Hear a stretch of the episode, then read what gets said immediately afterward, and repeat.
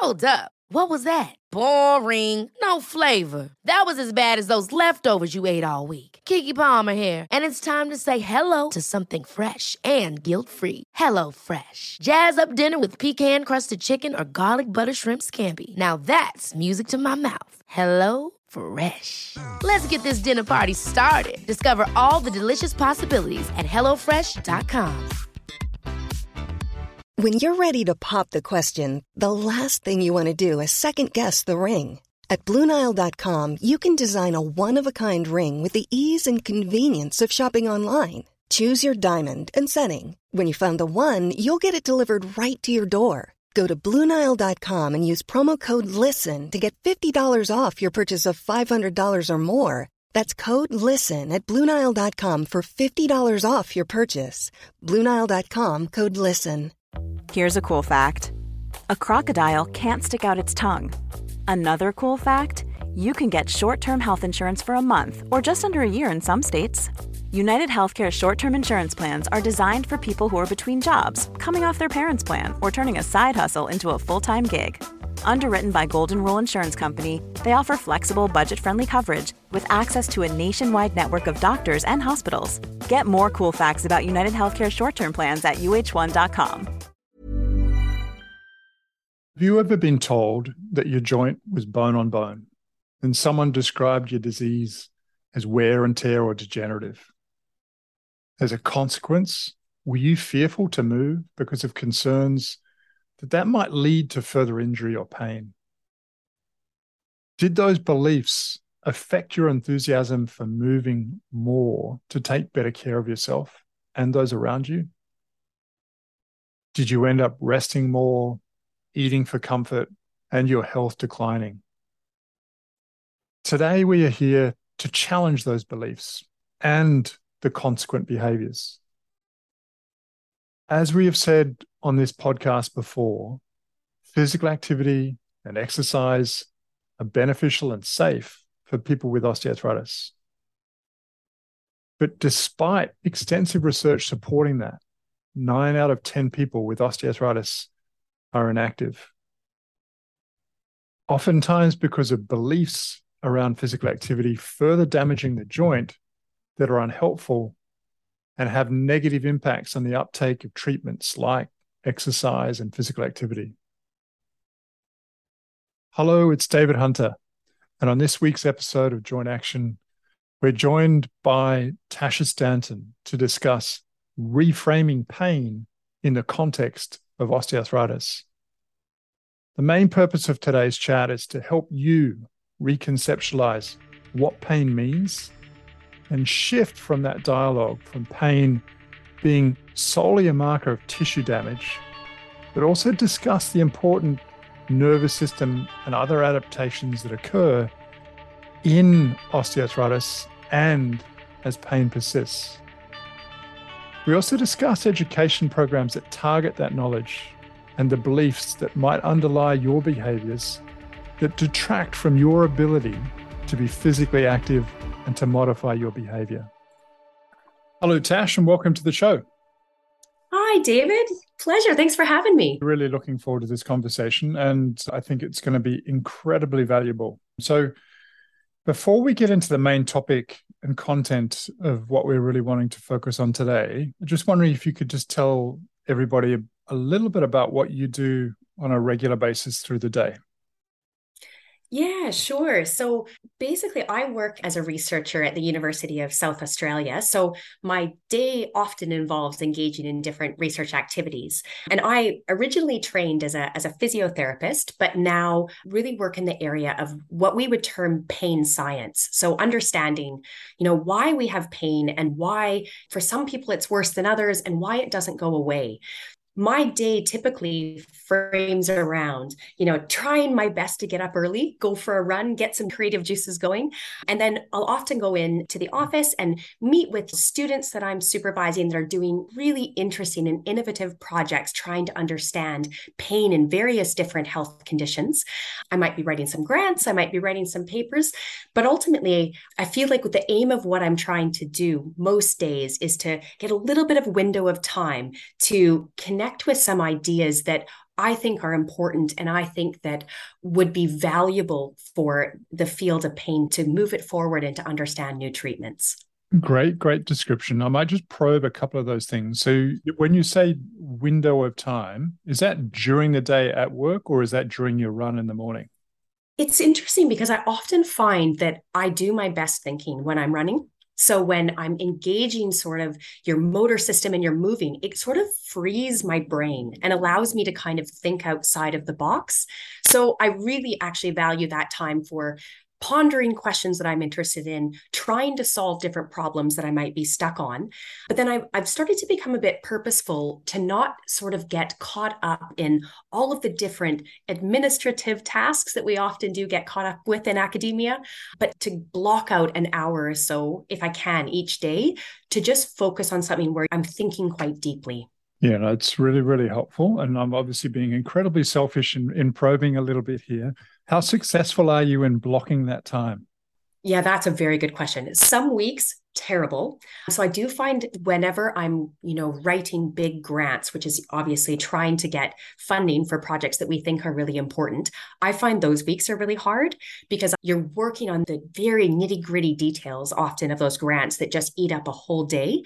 But I would say probably on average, if I think about over a month, I'd say about 50% of the time I'm good at doing that. Well, kudos to you. I hope you're able to keep it going. And when you're not getting those creative juices going at work, what do you like doing outside of work? Yeah, so I'm a big nature nut. I love hiking, you know, basically anything that takes me outside, going for nice walks or for runs. I am also a, a, very big lover of wine. So I live in the right place. I live in Adelaide, where whatever direction you go, we have a, a wine region there. and then what I think people may not know is I'm a very avid karaoke fan. Notably, I'm not good, but I'm very enthusiastic. And I feel like that counts. Do you think inside yourself that you're good, or it's more just you enjoy doing it? No, no? I'm terrible. so you've recorded it and listened to yourself? I try to avoid that. okay, fair enough. Fair enough. All right. So let's dig into the content of today, which is obviously really talking about reframing pain. Before we get into looking at pain beliefs and how you might re-guide and reframe some of those, what are some of the common pain beliefs in people with osteoarthritis? Yeah, there are quite a few actually, and they're very pervasive. So, one of the most common ones that people will have heard, and, and many people who don't have osteoarthritis will have heard of, is the idea that osteoarthritis is this bone on bone disease. It, it's painful because everything's bone on bone, and it's a wear and tear disease of the joint and involves things like, you know, degeneration, changes, pathology. Those tend to be quite strongly held beliefs in people with osteoarthritis that the pain that I'm feeling is because I don't have any cartilage left and everything is bone on bone. And from the perspective of the people that you see, is that coming to them from their lay friends? Is it coming to them from the medical profession? Is it coming to them from other health professionals? Where, where does that perception come from about the description that you just said of bone on bone? I think you know, it did originate from health professionals. So that actually is language that we very commonly hear health professionals use, but generally as a society when we read things about osteoarthritis very often we'll hear about wear and tear or a degenerative disease which kind of relates to this idea of wear and tear so i think actually it is coming from quite a few different sources. And particularly, I think when you have medical professionals that are using this type of language, and I include, you know, doctors, you might have surgeons, you have allied health professionals like what physiotherapists are as well. I think that medical reinforcement of that type of terminology, it makes those beliefs very strong. Yeah, yeah. I mean, and, and as you say, I think they've been pervasive for many years, and changing that will be an effort in and of itself. But if we were to change it, what types of terms would you think are more appropriate to use? And I guess a follow on from that question, how should we go about changing that from the originators of those descriptors, whether they be medical professionals or otherwise?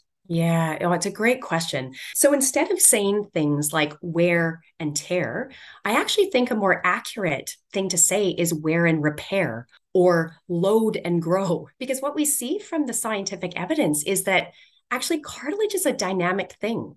And that when we load it, when we put force through it appropriately, actually it can change and it can become healthy. Something I don't think that's actually very well understood or even known. If I think of other terms like bone on bone, I think we just should just throw that out altogether because I mean, when we think about the anatomy of the knee, what's what it's actually made up of, we know that actually you have beautiful, luscious, lubricating fluid in there. You have something called synovial fluid, and part of that is called lubricin, and it is one of the slipperiest things known to humankind. And that's always there in the joint. So I think some of those narratives, it's really helpful to try to shift that to more accurate terms that actually aren't so scary to hear. And I'd say for the last one, we often hear these things called degenerative changes or joint degeneration. If we look into the literature in this area, we often see that many of these changes that we might see in the joint, they actually occur regardless of whether people have pain. So taking people no previous injury, no knee pain at all, we chuck them into the scanner. We see that for many of them, 40% of them will have evidence of so-called osteoarthritis changes on scan. So I'd say we don't call them degenerative changes, we call them age-related changes or age-related adaptations. So how do we go about changing the dialogue? Because obviously you're at the forefront of the damaging consequences of some of the beliefs that, that occur to patients who hear this terminology. But you know, how do we stem the continued dialogue in clinical care? I think it has to be multifaceted. So it has to you know work via numerous strategies i think one of the key ways is working directly with people who do have osteoarthritis and provide that information to them that here's what we actually understand from the most recent science that you know the evidence doesn't suggest that it's just a disease of your joint. Rather it suggests that osteoarthritis is a whole body process that involves low levels of inflammation. And there's actually lots that you can do to alter or change low levels of inflammation and improve things. So i think that first of all having that knowledge and providing that knowledge to people with with osteoarthritis is very important but we do need to target medical professionals. So we do this by professional lectures we do this by giving continuing education but i think we really need to instigate some of these within medical training programs and allied health training programs so that as people are coming through they're coming through with the right understanding. We're not having to change it. We're just getting it right in the first place. And then I think probably what would be really important and actually some work that one of my postdocs is doing is looking at mass media type campaigns because i think as you mentioned it before is there's this pervasive long lasting idea that exists within society that this is what osteoarthritis is and i think ultimately that does require a bigger target yeah, no, I think we definitely need to get out as the mainstream, and whether that be through through billboards or social media or, or standard media advertising, that'd be really interesting work. So really keen to see where that goes, Tash. Now, obviously, the main focus of today is really talking to the community of people that have osteoarthritis and hopefully addressing some of the unhelpful beliefs that may have been instilled in them through the dialogue that we've just been speaking about. What consequences to those beliefs does that terminology have on their acceptance of treatments that we would like to be advocating for? Yeah, I think it has an incredibly important influence because if we hold really strong beliefs that, you know, I have pain because I have no cartilage left and my bones are rubbing against each other and it's this degenerative disease that's just going to get worse over time, it makes absolutely no sense to exercise or to undertake activity because when we talk to people who do have osteoarthritis, they'll say things like, Why would exercise make this any better? If it's a wearing out problem of my joints, why would doing more activity work? Wouldn't it make it worse? Or like, why is it important if I strengthen the muscles above and below my knee? If it's bone on bone, why would that help? And I think those are absolutely valid things to think. But when we begin to understand that osteoarthritis isn't just about the joint, that it has multiple complex contributing factors that includes things like inflammation levels that can occur due to higher levels of body weight, particularly body fat. It can include higher levels of inflammation due to diet, include changes to kind of the sensitivity of our pain system. And when we understand that there's actually multiple different contributing factors and that exercise and activity is actually one of the best things to give our systems a bit of a push, a bit of a, a requirement to adapt and change, then it actually makes more sense why we might be saying, I actually think that you moving more is the most important thing for you to do. Yeah, it's a, a, tremendously helpful explanation. And you're obviously focusing down a lot on this with some of the recent work that you've been doing around pain science education and you've started touching upon that already with the response to that last stem. But I'm just wondering if you could expand a little bit more on what that program actually covers in terms of challenging pain beliefs and changing, hopefully, behaviors that are a consequence of that.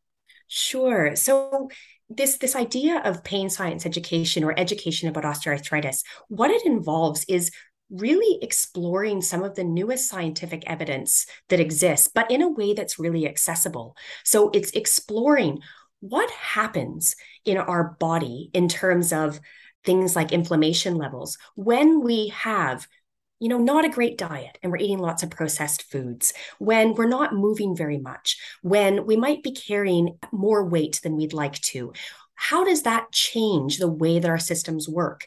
And that includes exploring things like the importance of our gut microbiome, because we're starting to hear more and more and understand more and more that your gut microbiome is incredibly complex and it communicates with your circulation. It talks to, to your blood and it's able to release factors into there and influence basically how you feel.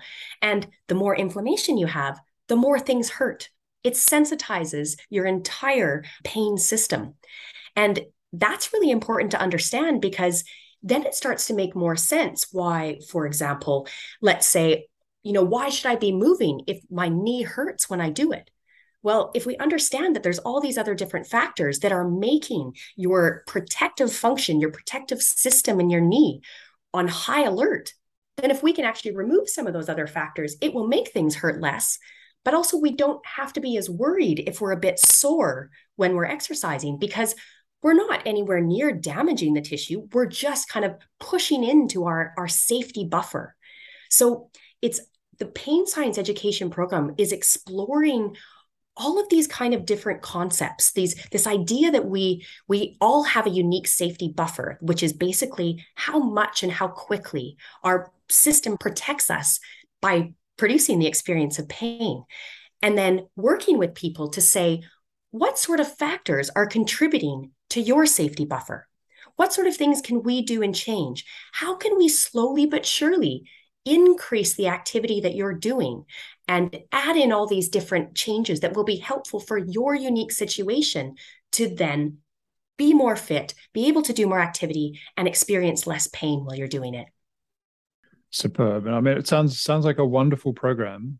I know you're doing a trial on it at the moment, but can you just describe a little bit about how long an individual might take to be involved in that particular pain science education program and how intense that program is in terms of hours of commitment per week and if there are any resources that people can tack onto that that are accessible that'd be great to know about as well of course. Yeah. So, how we have it set up in the moment in our trial is it's quite intensive education. So, it involves four weeks of about an hour and a half sessions that involve both discussing different aspects of knee osteoarthritis, understanding your unique situation more directly, but then also bringing in graduated general increases in activity levels through things like walking. So that is about you know an hour and a half weekly for 4 weeks followed then by telehealth sessions where people are getting about a 20 minute follow up or so over another 4 weeks to check in and see how they're going. And then ideally having two more in-person sessions later on to follow up to see if you need any more progressions in the activity program. But in a lot of aspects What we've found in past work with pain science education is that it's quite helpful to have an intensive but personalized session so that you're able to ask the questions that come up. And that takes a bit of time. Like if you're told a lot of new information, you need to process that. You need to think about it and say, you know, that didn't make sense to me. Mm, what about this? And then in, engage in that discussion. So it's, I guess, more about that discussion of your unique situation and the new knowledge rather than kind of just a clinician telling you all this stuff. It's really engaging in that that discussion of, of what's relevant for you. Yeah. So, you know, that listening piece is obviously incredibly important there, as opposed to the standard dictatorial telling that many health professionals are well trained in doing. Yeah, and we do have some resources with this now. So one of the groups that I do a lot of collaboration with is is called Noi Group, and they're based out of Adelaide, and they're a pain education company, basically service provider. So they have general books that are involved with they term them explaining pain. So trying to understand how our system works and why that might explain, you know, weird pain symptoms that we have that might be actually quite concerning. But then when we understand that how our pain system works, it makes total sense why we're experiencing those things. And we've written a specific book for osteoarthritis that will be released, I think, either later this year or early next year. And so that's a resource that's specifically written to bring in this new knowledge about osteoarthritis and specifically written at a, a personalized level for someone who does have osteoarthritis. Fantastic. So it sounds like there's a general resource with an osteoarthritis resource coming. And what Tash, what I'll probably get you to do, if you don't mind, is just send through a link and we can include that in the show notes. You bet. Anything else that we haven't touched upon that you think might be important for us to talk about and convey? Yeah, great question. I think I think one thing that is really relevant to understand is that sometimes it can seem really weird that we're focusing so much on education and talking about what osteoarthritis is and what pain is. Like, why are we doing that? You know, I'm seeing a physiotherapist, I should be exercising, and that's all I'm here for, or maybe getting a massage. But I guess what I really want to convey is that actually that education is a key aspect. It's a treatment in and of itself. And when you engage in those processes and when you really think deeply and and challenge some of the things that you might have thought was were true and they were just fact the benefit of that is that changes the way that your system protects itself. If I tell you that you need to be super worried about something and, oh, you're not sure if maybe you're going to be damaged in an experiment that I do, you're going to get injured, the exact same stimulus, maybe a poke on the hand, it will hurt more if you're feeling nervous or you're feeling scared. If you are feeling nervous or you're feeling scared that activity or exercise might damage your joint further, your system does the right thing and it protects you more. And so the same thing can hurt more, despite the fact that it's no difference in your joint or the activity. But when you're afraid or nervous, your system's doing what it's meant to do and it's protecting you. So I think understanding that your knowledge and your beliefs about your own condition can actually influence what you experience is an incredibly important thing to grasp because then it makes sense why we're yammering on so much about why it's important to understand. Yeah, tremendous, tremendous summary. And I think a, a, wonderful way for people, hopefully, to understand the importance of the work that you are doing and hopefully increase the number of people who are developing an interest in pain science behavior and hopefully changing some of the negative beliefs that are so pervasive in our community. I agree. And I think if I may add one last thing is I think a word that has not often been used in osteoarthritis, but that I think is very credible and is relevant to use is this idea of bioplasticity. It means changeability. And there's many times I think that people feel quite strongly that things are only going to get worse and that I'm just going to need to get surgery. And what we see from the evidence is that even in people who have severe osteoarthritis, we looked at the scan and it looks bad, there's evidence that they have bioplasticity. They have the ability to change and improve. And so just remembering that it, it's not necessarily that things are determined for you, your future can be constructed. Yeah, wonderful positive message because I think so many people are so inhibited about what they're planning and proposing to do based upon a picture that they can't unsee. So, Tash, what I might do is just move on to the next segment because hopefully people either have a wonderful understanding from all of the tremendous things that you've said and or can dig into some of those resources that, that we will link to. But just in an effort to, I guess, probe your knowledge a little bit further, partly for selfish reasons, but hopefully also for the wonderful listeners who are out there. If you could do anything to improve health and healthcare, what would you do?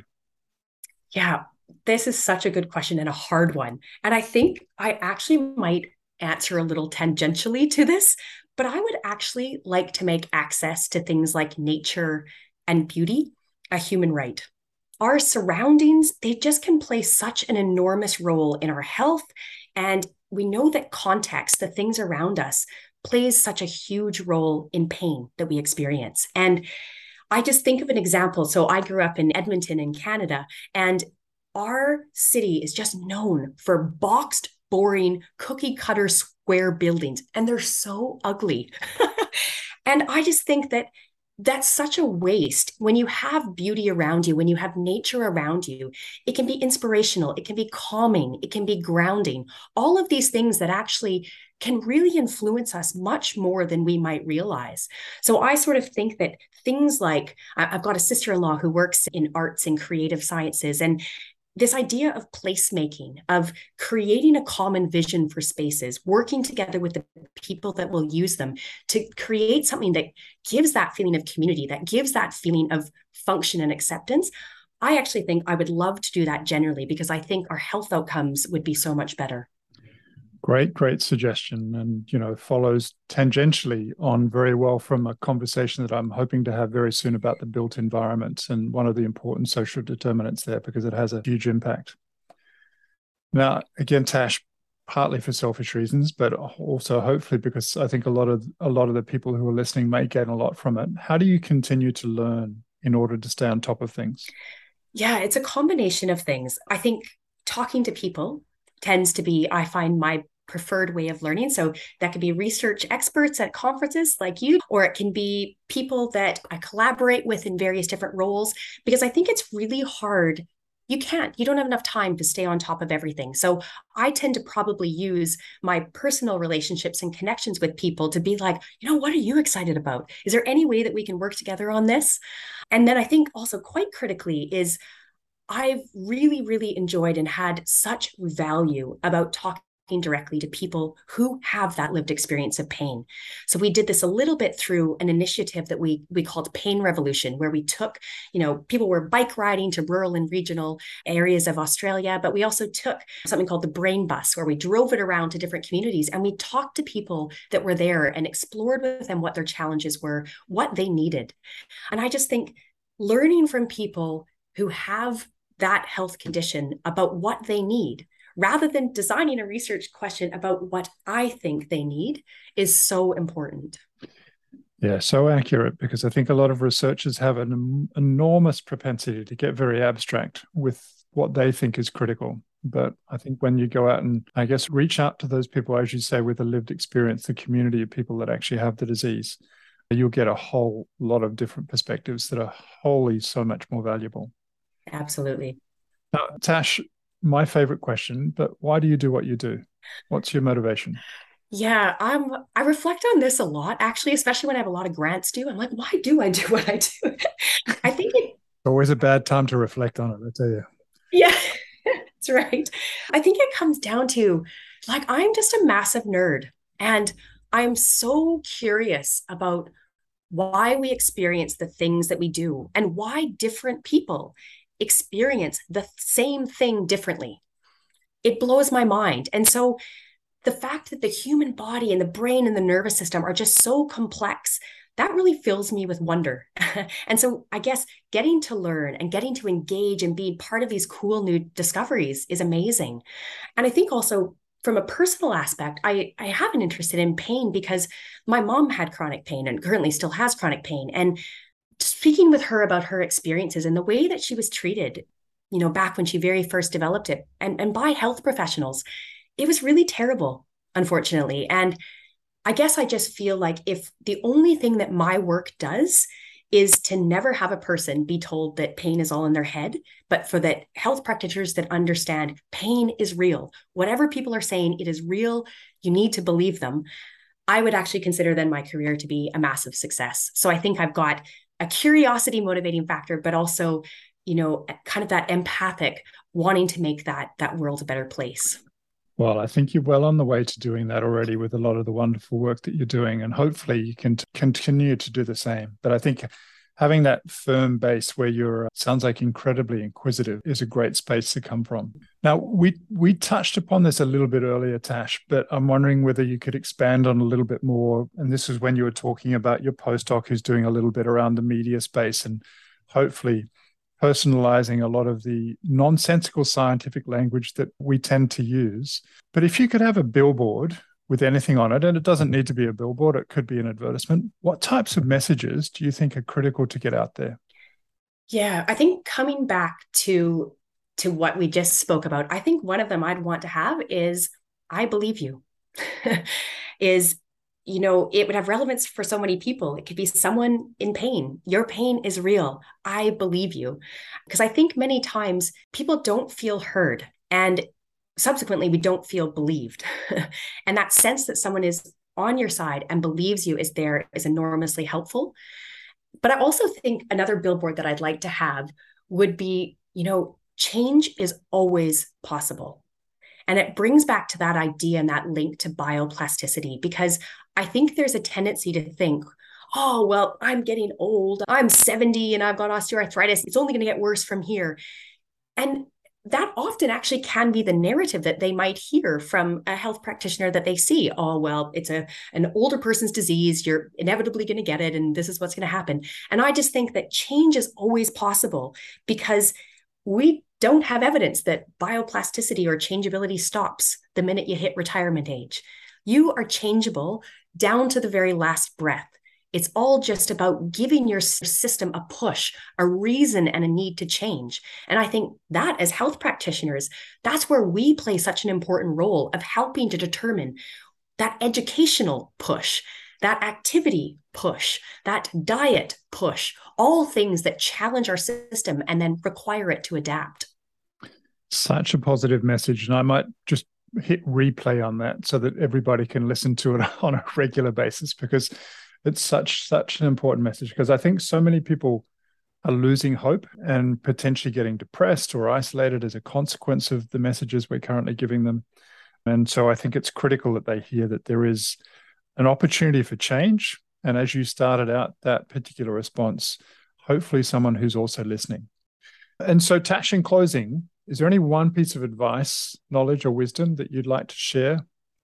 I think I would just say your journey is not determined. It is not inevitable that you will need surgery. Your future of osteoarthritis can be constructed.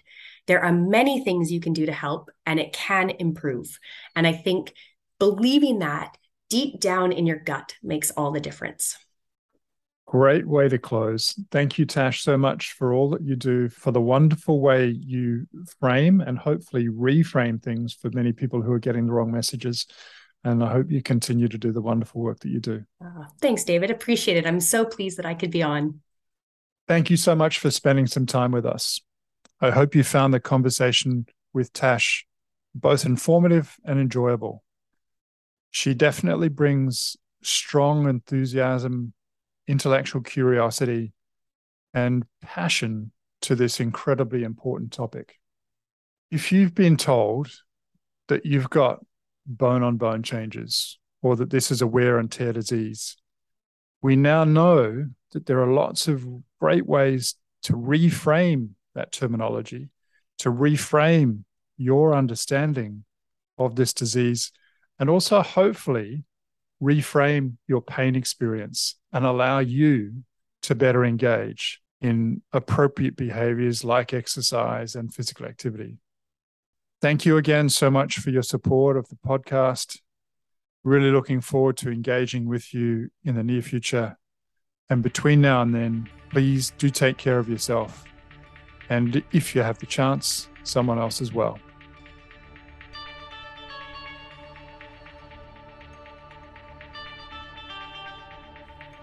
Thanks for listening to Joint Action with David Hunter. If you like our show and want to know more, visit www.jointaction.info. If you have any questions, you can email us at hello at jointaction.info and follow us on Twitter at jointactionorg. This podcast was hosted by David Hunter, edited by Vicky Duong, music produced by Jordan Hunter. The information posted on this podcast is not intended to diagnose, treat, cure, or prevent disease. Anyone seeking medical advice should consult a health professional.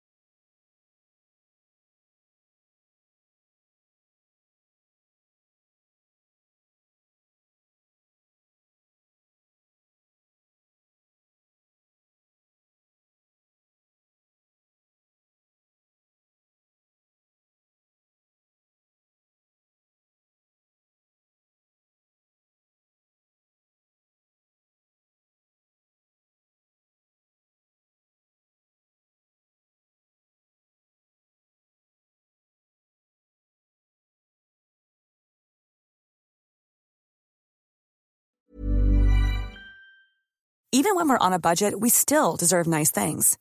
Quince is a place to scoop up stunning high-end goods for 50 to 80% less than similar brands. They have buttery soft cashmere sweaters starting at $50, luxurious Italian leather bags, and so much more. Plus, Quince only works with factories that use safe, ethical, and responsible manufacturing. Get the high-end goods you'll love without the high price tag with Quince. Go to quince.com slash style for free shipping and 365-day returns. Hold up. What was that? Boring. No flavor. That was as bad as those leftovers you ate all week. Keke Palmer here, and it's time to say hello to something fresh and guilt-free. Hello Fresh. Jazz up dinner with pecan-crusted chicken or garlic butter shrimp scampi. Now that's music to my mouth. Hello Fresh. Let's get this dinner party started. Discover all the delicious possibilities at hellofresh.com. Even when we're on a budget, we still deserve nice things. Quince is a place to scoop up stunning high-end goods for 50 to 80% less than similar brands. They have buttery soft cashmere sweaters starting at $50, luxurious Italian leather bags, and so much more. Plus, Quince only works with factories that use safe, ethical, and responsible manufacturing. Get the high-end goods you'll love without the high price tag with Quince. Go to quince.com slash style for free shipping and 365-day returns.